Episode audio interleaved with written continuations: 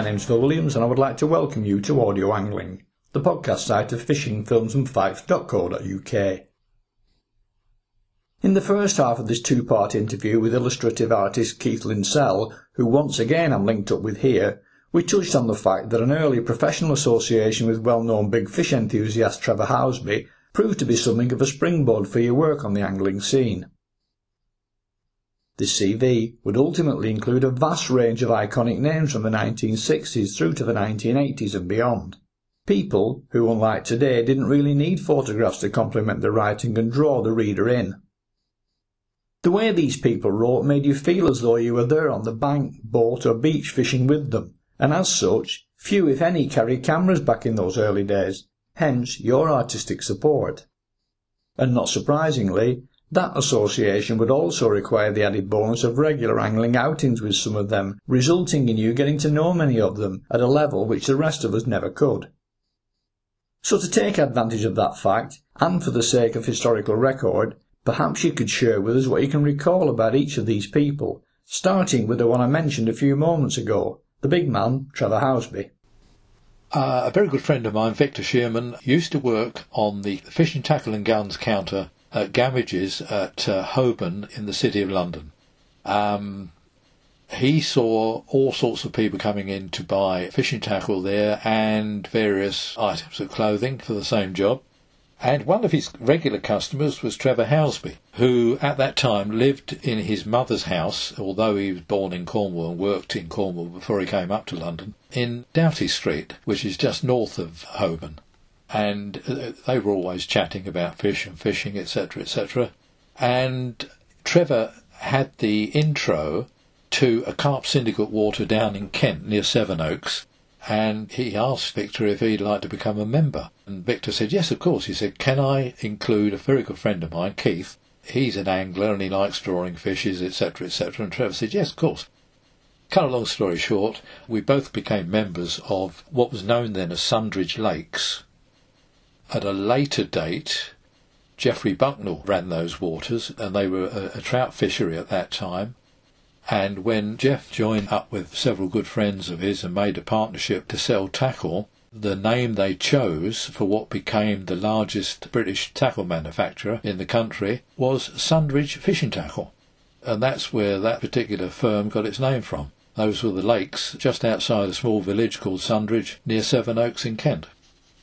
Right, to continue with Trevor Housby, later on in years to come, Trevor apparently, from various other people who were writing about him, we are told that he had a bit of a temper and that sometimes he could be quite nasty, etc., etc. But all the times that I'd been with Trevor, he, he just struck me as being a very nice, pleasant person. He liked a bit of a tale, a bit of a story. As far as I knew, he hardly drank, and he was a very pleasant, jovial person and hard worker. Another influence on your career, I believe, was Michael Pritchard.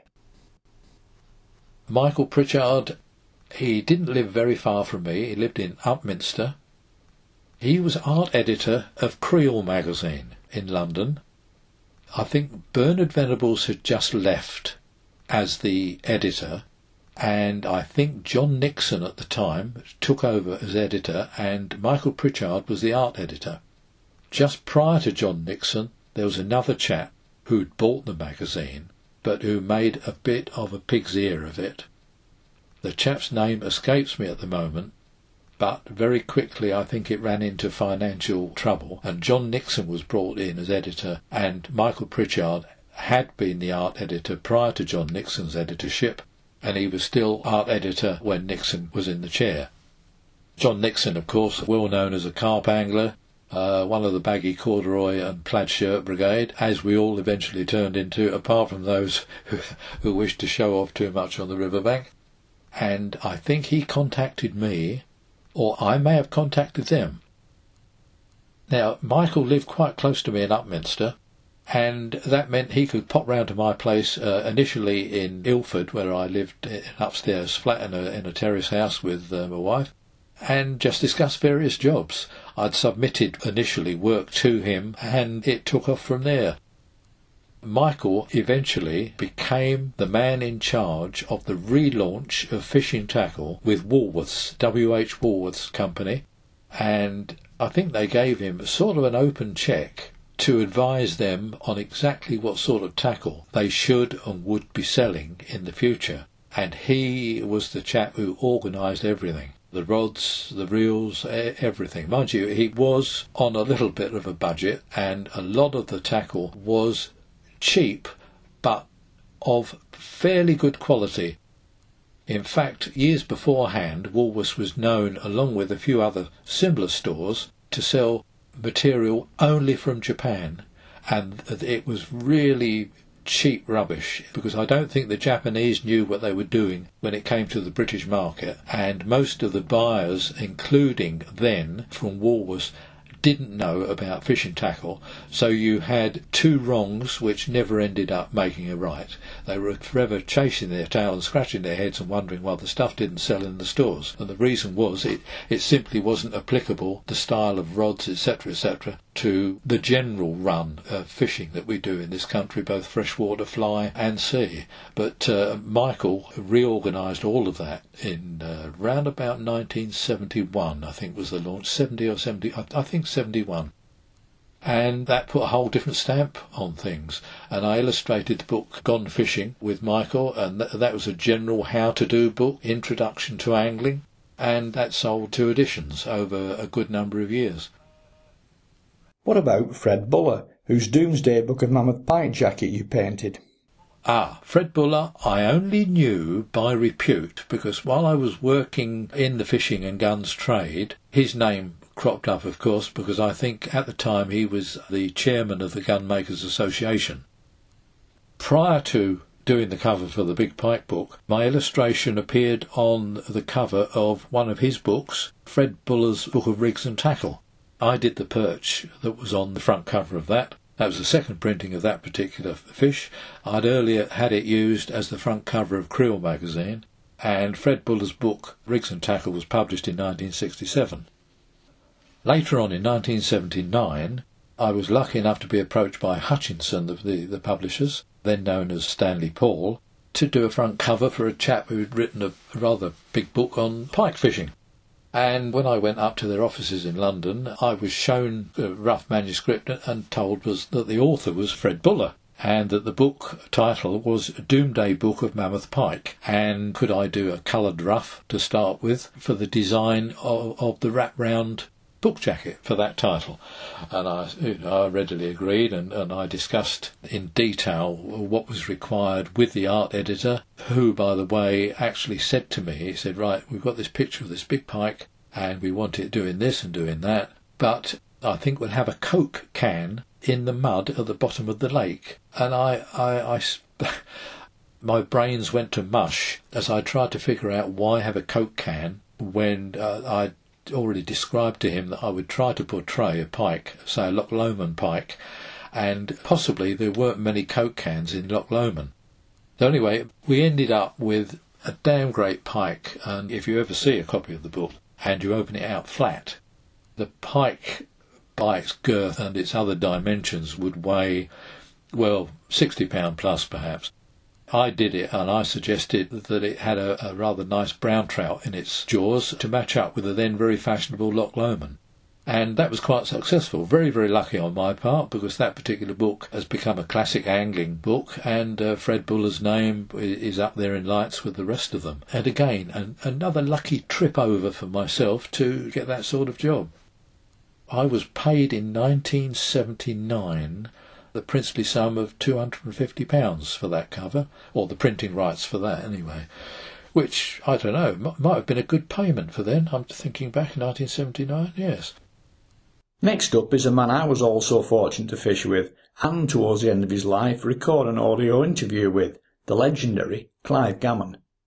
OK, let me think. Clive Gammon. Right, uh, during my association with Angling Magazine, Clive Gammon was a regular contributor. That would be back in the mid to late 60s. And Clive Gammon's name was always mentioned. Um, he was the man. He contributed to several other magazines at the same time.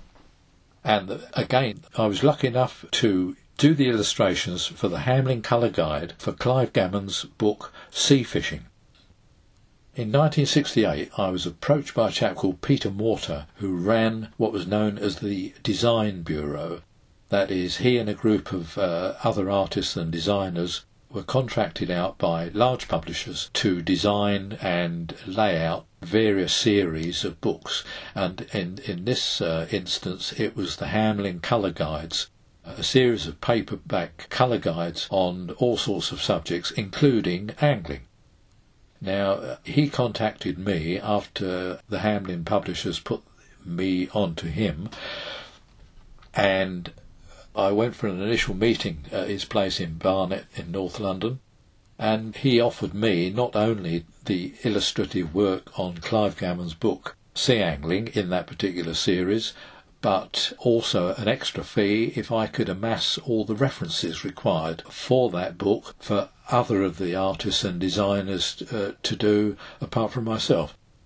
He also offered me work on various other titles like Garden Flowers and Shrubs and that sort of thing, and the total amount on offer, and this was 1968, was between three and four hundred pounds. And it was at that time I, I took the decision, after consulting my dear wife of two years, to go completely freelance. I'd been working since 1953 on a freelance basis, but had been PAYE employed during the day. But in 1968, when I had this offer from Peter Morter for that amount of money, I then decided to go self-employed, and three or four hundred pounds in 1968 was a reasonable amount of money. It would count as a good float on which to either survive or die on. And that's when I took the plunge. So that was first semi-contact, as it were, literary, with Clive Gammon. And later on, of course, as I say, he was well known in the angling press, but I never actually met him then. The first time I met him was when the Osprey Anglers series, Osprey the publisher of mostly militaria at that time and very excellent stuff too, Osprey contacted me and uh, said we got this chap called Clive Gammon. Or rather, first of all, they invited me uptown to their offices for an initial meeting with them to see if my work was good enough. And when they okayed it, they then told me that Clive Gammon, who at the time I think was writing the angling section on the sports page of the Sunday Times, that Clive Gammon would be the general editor and indeed author of one or two of the titles of the Osprey Anglers series. That was the first time I met him. I, I, I, met him at a hotel up in London and we discussed the layout of the series of books in detail and we went on from there and later, you know, contacted by phone, letter, etc. I then had contact with all of the various authors of the 16 titles, which widened my area of knowledge of, people such as uh, Peter Stone, although briefly, but you get to know people with several chats on the phone and several letters back and forth, with them supplying various references. And it was all very enjoyable. And of course, the Osprey Anglers series had become a collector's item. Clive Gammon was writing the angling column on the sports pages of the Sunday Times, and he then contacted me, obviously due to the Osprey contact, and asked me if I would like to do some illustrations, line work, detail, for his fishing column in the Sunday Times. I thought, my God, this is great. So again, I had to go up to London, Gray's Inn Road, where the Sunday Times was situated at the time, and meet with their art editor and show him my work. He was very satisfied with the material, and he said, Right, he said, I'll leave it up to you and Clive to produce the piece of work, and as long as we get it by the deadline, that's fine. We don't pay rubbish money, and um, let's look forward to a good future together. And that was it. Then we went on for some months, I think, and then Clive had to become the. Sorry, he didn't have to. I think he was invited to be the roving reporter. What, what was that? Sports Illustrated. That's it. He was the roving angler for Sports Illustrated. He, he was their itinerant roaming angler for Sports Illustrated magazine in the States. So he sort of ditched the Sunday Times column in common with a number of other stuff, I suppose, which anchored him to England, and off he went. His place was taken by Brian Clarke. So, what was Clive like then as a person? I found him genial but I understand that he had later on uh, health problems. I don't know how much you'd like me to, to say, Phil. Whatever you wish, just so long as it's historically accurate.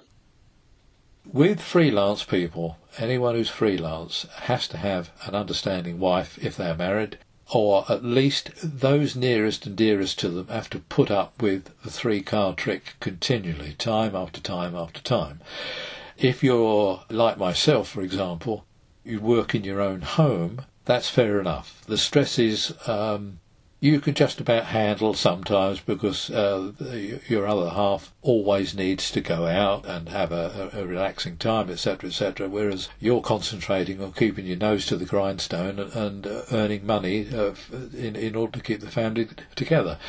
But if you are a travelling freelance, if you are a writer that needs to be the other side of the country, or in Gammon's case, occasionally, the other side of the world in order to, to get reference for your articles, and your fame is getting wider and wider, and therefore the pay packet is getting larger and larger, those pressures on you to keep on producing good work sometimes, and I've known this on several occasions, leads to the destruction of the family because nature is a strange way of pairing up men in various places with women who are not their wives, and everything starts to deteriorate.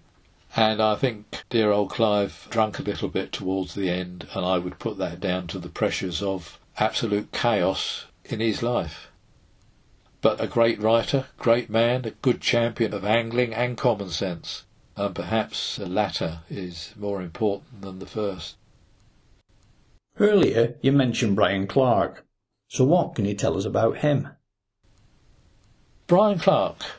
Now, a very gentle but stern, a very studious character, very nice man, very detailed again. Almost everyone I know, perhaps including myself, were full of absolute detail. You'd never get a shorthand answer because, as most people know, quick answers do not give the summation of a particular situation or of the solving of a particular problem. So Brian Clarke took over the angling column in the Sunday Times and he then contacted me, introduced himself, and we went away from there. And he would phone through what we needed. I would then contact the Sunday Times and ask them what sort of size and shape to fit a particular text block they required in the illustrations, and I would give them a rough layout of what I would be doing. Brian Clarke would contact me on a Wednesday, generally speaking, with his ideas about what he was going to write and the sort of illustrations he would want for that particular piece. I would then phone the Sunday Times and speak to their art editor and ask him what type of shape he would want the illustration to fit into if they'd got to that layout stage at that time. Further on on the Wednesday, I would then start to tackle the layout and work most of the Wednesday remaining and the Thursday, finishing the rough and then tracing it down and then inking it in in detail. And quite often on the Thursday, I would be working into the early hours of Friday mornings after four o'clock in the morning before it was finished. Because my dread would be to go to bed completely knocked out with tiredness, knowing that I would have to wake up fairly early in the morning to finish the job off.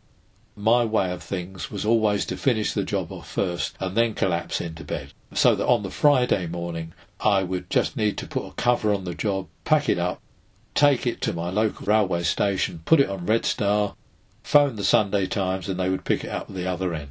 That's the same pattern I had used with Clive Gammon. Although not not very good for your social life, that's the sort of thing that I had to do quite regularly anyway in my other jobs. Brian Harris and his magazine connections were, I know, very important to your career. Brian Harris, let me see. Back in the early days in the 1960s, Kenneth Mansfield used to be the editor of Angling magazine. I was very young then. I remember feeling my way uh, and being blown over by these names from my bookshelves.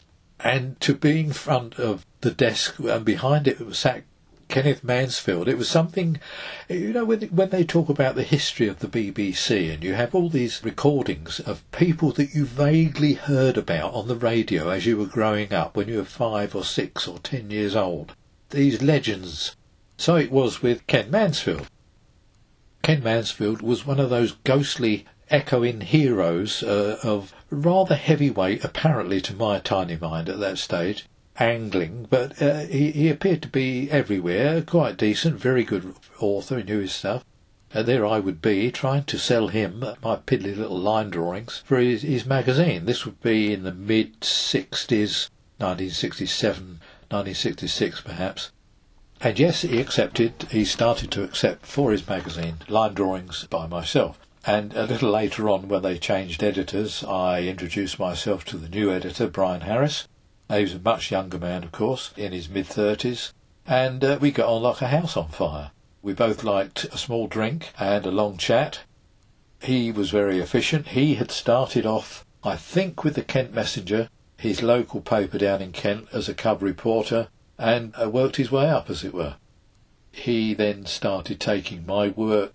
We worked on several new ideas like uh, Life in the Water, which I did under a pseudonym of Al James, which was quite a legitimate pseudonym as my middle names are Alfred James. But Al James swung a little bit more than Alfred James. And it was at that stage when I started doing black and white tone drawings in wash and line as part of my stock in trade as illustrations. At that time, they couldn't print artwork in colour very well, so I did quite a few illustrations in tones of grey, as it were, and they proved quite interesting. It certainly extended my expertise a little bit after extending my own talent, my own personal talent in trying to get the effects that I required. And there again, it's another little step from line work to those tone paintings that I used to do to illustrate in Angling magazine. Uh, oh, sorry, Brian Harris. Okay. I illustrated or I supplied illustrations. I illustrated one book, the Corgi Book of Fishing, that he did, which unfortunately was a, a, quite a small tome. I then supplied him with various photographs and I think some line work for a couple of books he did with Guinness Superlatives, as they were called, their book section at the time. Let me see, what else was there? Yes, I, I fished with him several times.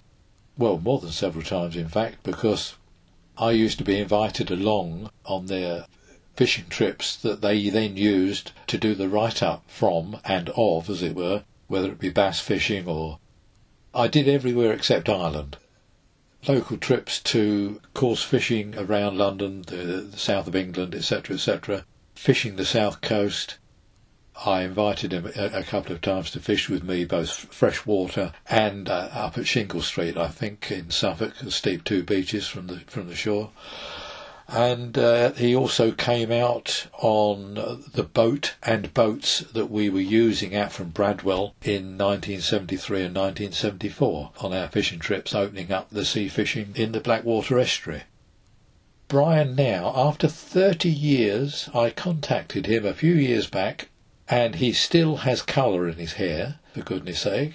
He makes fishing rods to order, which are in quality near to the Hardy Brothers quality rods.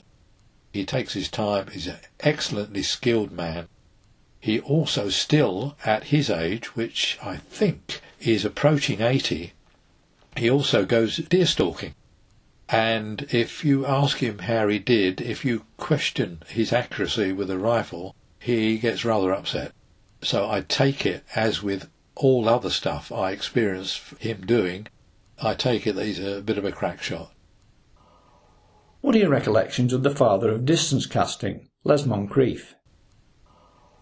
Les Moncrieff I met fleetingly once or twice, but again, there was one of those uh, legendary names he worked a lot for Angling Times. Sometimes I've just missed him when I went into the office to discuss work that they required from me. Uh, oh, yes, he did. He came down to one of the angling club dues. Sorry, I belong to a club, and one of their social evenings they had invited Les Moncrieff down. Yes, so therefore I can say I, I spent an evening with him, and as I'm saying that, I remember a trip to Reculver in Kent, Reculver Towers, where uh, several other angling luminaries.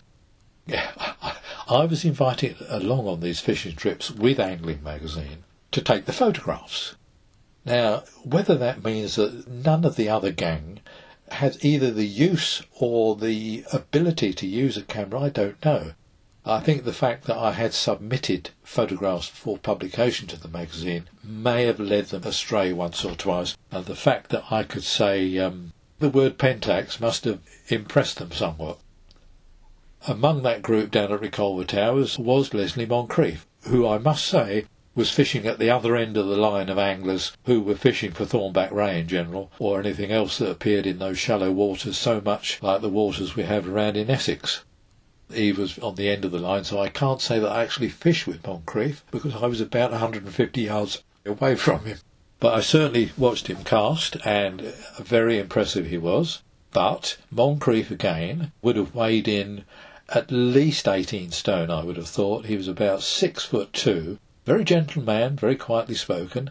But when he told the, the sea angling world that it was easy to cast a hundred yards, there's not one person in 50 sea anglers I would gamble, and that would include perhaps some beach anglers, who knew what a hundred yards would be.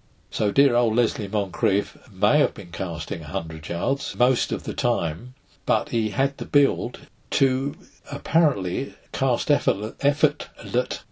My God, to cast effortless. No, it won't. effortlessly into the middle distance because of his bulk and his obvious power, which wasn't an obvious thing when you looked at the man. He looked quite a shambling man. He, he wasn't a large, bouncy, muscle-bound sort of chap. But obviously he would have this power for the lay-back casting style that uh, he had introduced and developed. Ian Gillespie. Gillespie. Dear old Ian Gillespie. A very nice man. The sort of man that you would say, who would I like to spend a quiet evening chatting and having a laugh with? Ian would be at the top of the list. Again, he was outgoing, robust, humorous. He taught English at a school in Ipswich, in Suffolk, and he was a countryman who was a teacher. He should have been out in the fields and the woods. He should have been tramping the beaches. He should have been hanging over the edge of various boats at sea, fishing for all sorts of things. But he had to earn money, so his day job, he was an English teacher he had a partial interest in the breakaway tackle firm. Uh, his partner's name escapes me for the moment. Nigel Forrest. Nigel Forrest, that's right. He had an interest uh, with Nigel Forrest, and between them they had developed a breakaway fishing lead to initially fish from the shore because the tides up there where they were, they are what was known as lateral tides. They go in and out, but they do not going in and out. If you were standing on the beach, they would not recede and come in at you. They would recede to your right, and they would proceed from your right after the change of tide. That is, they came in sideways, across and alongside the shore, and that meant that up until that time, any beach angler would have to use a very heavy lead in order to hold bottom on those strong lateral tides, particularly places like Shingle Street where you have steep two beaches and the tide run, even a few yards out, is tremendous. So, as history had developed, anglers from the beach under those conditions were using heavy leads, and therefore that meant a heavy rod to cast those heavy leads, and in turn that led to using line that had to be of a certain breaking strain heavy line, heavy lead, heavy rod. And the beach angler, generally speaking, had no way of getting out from that if he was to, to fish and succeed and hook fish under those circumstances. Now, what the breakaway lead did, the traditional lead had four spikes on it, which were firmly fixed, and sometimes you would adjust them a little in order to hold better on the type of bottom that you were fishing on, but mostly you couldn't. That lead would sometimes turn and it would roll and tumble, or the spikes would pick up stray seaweed and it would give you an indication of a bite and you, you didn't have one and you'd end up at various times of the year and at various tides you would end up reeling in pounds and pounds of seaweed caught on the spikes of your lead. Now the breakaway lead had spikes but they literally were sprung the wires were loose. You could hang them down and they, they would swing at the bottom of the lead. And when you clipped them in the up position, the wires sticking out would imitate the old fashioned spikes on the old lead weights. These were substantial stainless steel wires, but they were a lot lighter and they were held in position below with red beads clicked into four indentations in the side of the torpedo shaped lead, and it enabled the angler, due to the way the leads worked, to fish a lighter lead, a lighter breaking strain line, and therefore the development of lighter and far more sporting and enjoyable to use beach rods. And what would happen was you would cast up tide, you would let out a load of slack, you would let the tide take a loop of line between you and the lead, and after the initial amount of line that you had let out, that would give the lead time to drop down to the bottom without any, any other pressure from the shore on it, turn itself round the way it wanted to go, and hook itself in the bed, and you would slowly reel in until you had a loose loop of line from your rod tip and you would put your rod on the rod rest and you would watch this slight loop. And as long as you had that slight loop you knew that your lead was holding fast where you wanted it to be. And by indication would come about when a cod or a whiting would pick up your bait normally on a snood take the bait hook itself and then in its initial struggle it would release the collapsible legs on the lead weight, and that the lead weight would then flow with the tide and the pull of the fish. Then your line would start to straighten and your rod tip would start to thump, and that would be the indication you would have that, that a fish had taken your bait with the breakaway lead. And that innovation, well, it was not only a shot in the arm for the tackle trade, it was a shot in the arm for any angler who wanted to fish lightly with a bait for bass or any other species in, at that time, shallow water. But latterly, the uptide method was then used on anchored boats in fairly shallow water, but it's also been used in moderate depths. As long as you could get as far up tide as you could to allow enough line, slack line, for the lead to drop down and hit bottom before it pounded too far across to your left or to your right. So, yes, get back to dear old Ian. He and Nigel Forrest had developed this lead and they had this firm called Breakaway Tackle.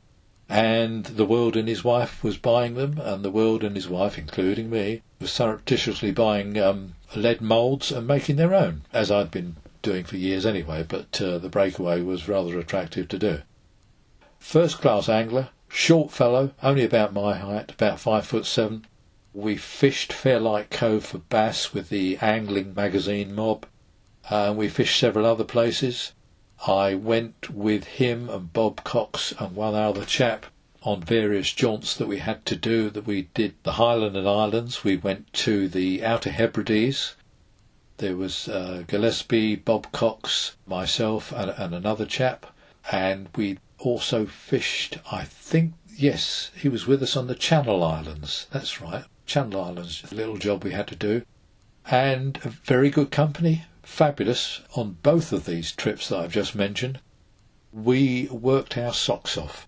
We were getting freebies, we were getting the trip paid for us, yes, but we weren't sitting around in the sun. We were doing four trips sometimes, up to four trips per day to various parts of various places that we were stationed at.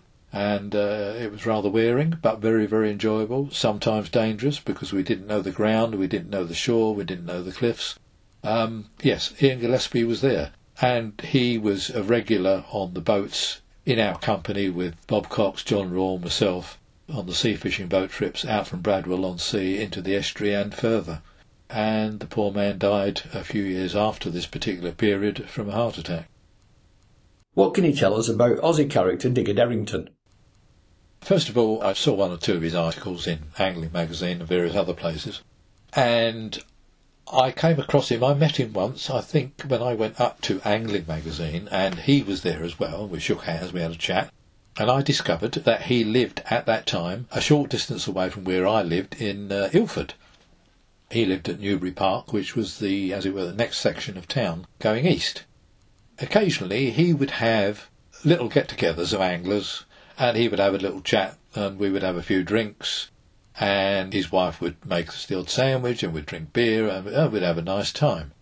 But I was starting to be told by some of the staff and dear old Brian Harris at the magazine not to mention the Japanese because Digger had had a very unfortunate war inasmuch as he was in the Royal Australian Army stationed at Singapore when the Japanese walked in and because our guns, well, you know the story, because our guns were facing the wrong way, everything went down the Swanee, and he ended up in Changi prison, building the, the Burmese railway, etc., etc., etc. And he saw a lot of his mates die under nasty circumstances. He himself nearly died, so therefore he couldn't stand to be in the presence of either Japanese or Chinese. Uh, later, he had volunteered for the Korean War. He was a bit of a lad. He was by no means a soft person, and this led him to a certain amount of trouble. Anyway, during his Korean stint, he was caught along with others in an ambush at one particular time, and uh, machine gun fire from various angles cut all the straps on his big pack and various other parts of his anatomy and just cut all the straps. But he wasn't even nicked by the bullets that did it, which always amazed me. But he spun round at the time when under severe fire from ambush, and uh, yeah, that's what happened. It cut all the webbing belts, and away went his big pack on, on his back. Now, you may have got part of the flavour of the man. He was quiet and nice at home. He used to cuddle his dachshund dogs, and his wife was nice and quiet, but he was always five seconds from a flare up. And uh, there were a legion of stories whereby he, he'd been at certain functions or he may have been in a hotel lobby, etc., etc. And he would meet accidentally a Japanese and have a few words, and before long he would be threatening to kill them or cut their throats. Oh, yes, Digger had a stammer, and nobody thought anything about it. We were quite friendly, and he drove me home once from Fairlight Cove after sea fishing from the cliffs down there. And as we were chatting, I said, uh, as a matter of fact, something like, Does your stammer disappear if you sing or whistle? It was quite a straightforward question from my point of view. It wasn't meant to be insulting or, or humorous or anything like that. I wouldn't do that sort of thing. Anyway, he stopped his Anglia car at the side of the road, started giving me a, a, load of foul language and calling me all sorts of sons of bitches and all that stuff, and threatening to take my face off and all that. And uh, we stood there, and he, he, he kept on going for a, a well, it felt like minutes, but maybe a minute. And I just sort of looked at him in a rather doubtful and condemning and pitiful sort of way. And then he stopped. He said, Right, he said, you bastard, get back in the car. I'll drive you home, and that's it. I won't talk to you again. So that's what happened. That would be round about 1968. But unfortunately, in 1969, my father died. While I was on a trip, actually, I was staying with Brian Harris, of bass fishing, and he drove my wife and I to the station. We were both down there with him and his wife. He drove us to the station, and at five thirty, I said to Jan, "I wonder how my father is." He had been ill for some time, up and down, and it was only when we arrived home that I discovered from my brother that he'd died at five thirty while we were in the car at the same time as I mentioned it. Anyway, after the death of my father, who was only forty nine. Digger heard of this and he wrote me a nice conciliatory letter, you know, saying it's stupid not to talk and all this business and making mountains out of molehills and let's get back together again. I'm, I'm having another meeting here at my home. You know, you're you're cordially invited. Please do so. Blah blah blah. Which I did. I think Brian was uh, invited as as well as one or two other names.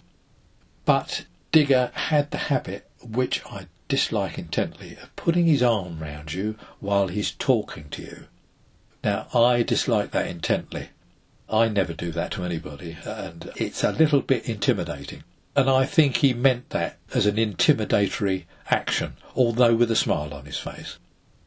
On another occasion, because we used to fish together with the angling magazine mob, I always used fixed spool reels, and I still do to this day. I find them for my purposes easier to use than multipliers, and that's it. That's what I use. So therefore, with all these experts, I'm surrounded by experts on the shore from Angling Magazine, all using top of the range multipliers and all casting like dreams. Occasionally, A lot of foul language would come from a hundred yards away when a bird nest occurs, but I stuck to my mangle, as they called it. So it came to such a pass, Digger bet me that he could outcast me any time with my fixed spool reel by his multiplier. So we arranged to meet up on the football pitches at uh, Wanstead Flats between Forest Gate and Manor Park, East London, and see who was the better. I turned up, I believe, with a cut down bass rod. I'd shortened the handle, but it had a good enough action. Digger turned up with his favourite beach casting rod. Uh, we both, I think, used three ounce leads. It may have been four ounce, I don't know, for the purposes of this rather short competition and we, we decided to have three casts each, one after the other. So I cast first and achieved a 102 good paces. That would be uh, yards in old fashioned language. And Digger then cast and he got 95 big paces. Digger then cast first, then myself. Digger won that one by 98 yards or paces to my 94. I then made my third cast and it beat Digger by around 98 yards to his 89. He then made some excuse about there being uh, no more time for more casts because it was Sunday and he had a lot to do. But I could see that when he wasn't talking, he was grinding his teeth.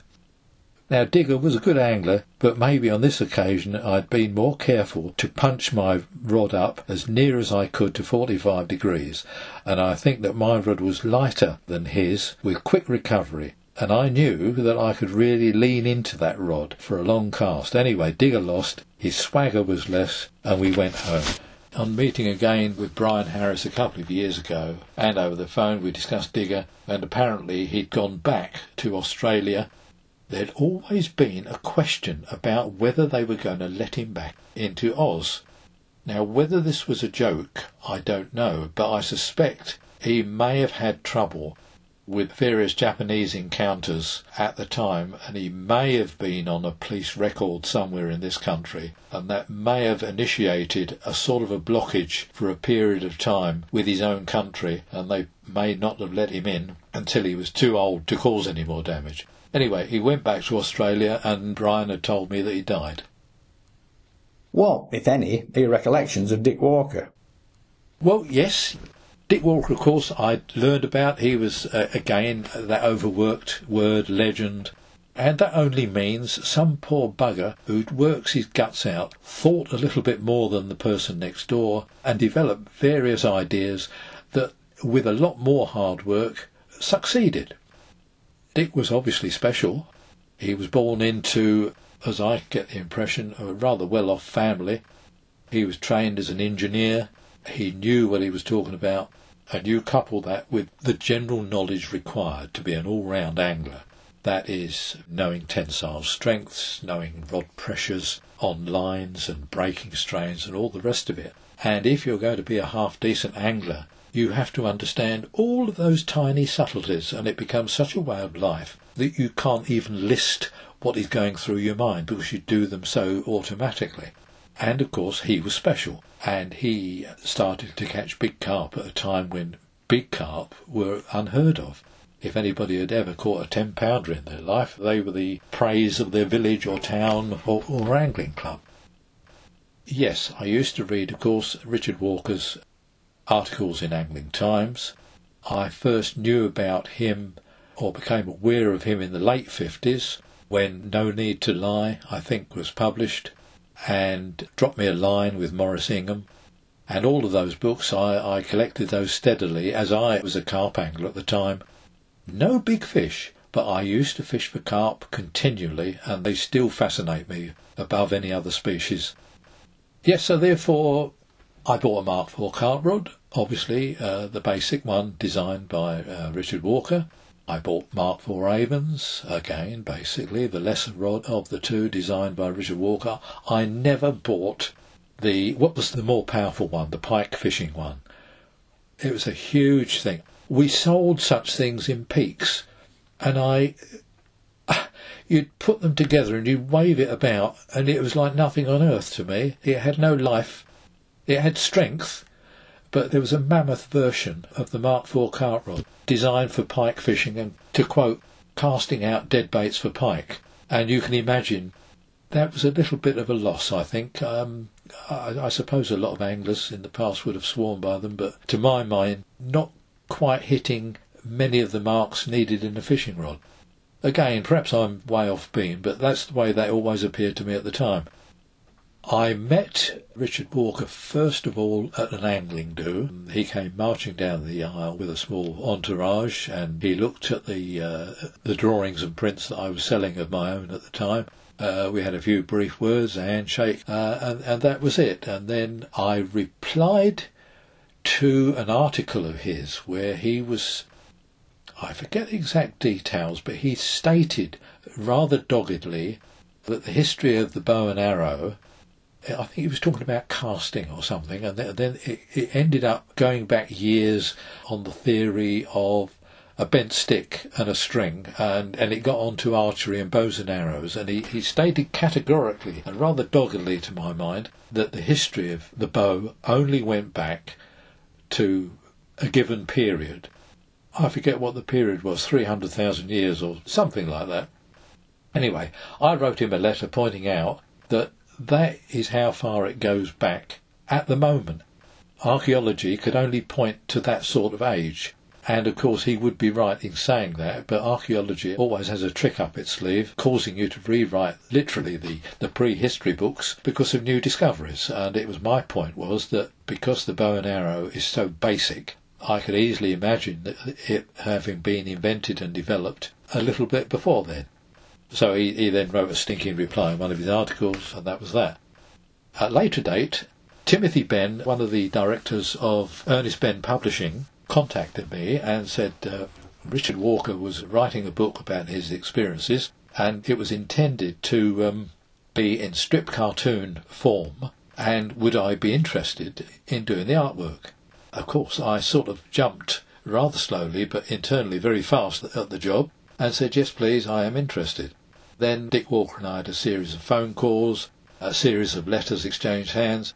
He wrote to me giving me reference for how he designed his bite indicator, his initial one, made from a, a two ounce nut brown tobacco tin and using what were known then as GPO relays. And these consisted of a pair of springs and some soldered contact, one on each, which when a wire made contact, the current was then passed to an external buzzer and uh, it meant that the line was running out through your rod rings at night. You couldn't see it, but you could hear the hiss if you were awake, and then you could strike into a fish.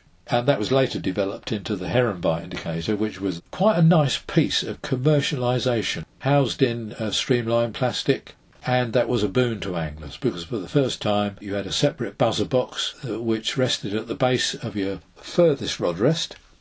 Obviously, we used two rod rests, one for near the reel and the other one a little further distant from the butt ring, and the line was just looped around an antennae from the bite indicator as the line took off from a taking fish with your bail arm open. That would then make the connection inside the bite indicator. A light would light up on the buzzer box. The buzzer would wake you from your dreams and you would get up, and if you didn't fall in the water, you had the presence of mind to wind the reel to close the bail arm and up with the rod, and hopefully you would have hooked your fish. So Walker was uh, enabled lots of lunatics and people who shouldn't been allowed on a bank to catch fish because you could have no mind at all and use that equipment and he was accused of doing that, which he repelled and said, well, you know, there will, quite justifiably, there will always be stupid anglers, as there are stupid policemen, milkmen, call it what you like. And he was dead right. It's not his fault that useless people uh, employed useful things for a useless purpose. Getting back to the book, fabulously interesting we got to the stage where I, and I've still got all the bits of artwork and the roughs, where I'd done a strip version of the capture of his record 44 pound carp, initially called Ravioli, but later, particularly by pressure from the press, called Clarissa. And even when he wrote articles calling it Ravioli, they changed it to Clarissa. So he, he was sort of screaming mad but stuck with the name. Uh, Clarissa was uh, perhaps more pictorial name because it, it, was housed later in the London Zoo Aquarium, and Ravioli probably was a bit early to use such a name in the context of being overrun by foreigners, etc., etc. Whereas Clarissa was a kinder, possibly non-English, I'm not quite sure, but a kinder name and an easier commercial name. Unfortunately, the book proposed with Richard Walker hit the buffer somewhere whether the publishers had changed their mind about having a book like that on their list, I know there was a lot of rearranging in publishing generally at that time, and maybe it was a victim of uh, a takeover or partial takeover or cutting back on costings anyway. But the book, unfortunately, didn't come to fruition. And I think that was the last contact I had with Dick Walker. He died well, round about eight or ten years later. Now here's a person I know very little about, Bill Keal. I met Bill, first of all, when I was working at uh, Peaks of Gray's Inn Road, the tackle shop. That would be round about 1966. And he was just a nice chap who popped in to buy tackle. He was uh, a well-known angling writer on uh, ferox trout, that's the big wild lake trout of Ireland the heavily spotted cannibal fish, and of course carp, the red spinners carp water at uh, in Hertfordshire, where he was based, and of course several other large carp waters and syndicates that he fished at the time and, and wrote about. Um, I found him very amiable, very nice chap, and um, we ended up doing, I think, two books together, maybe one book. Yes, it was the Clipper book of uh, fishing facts.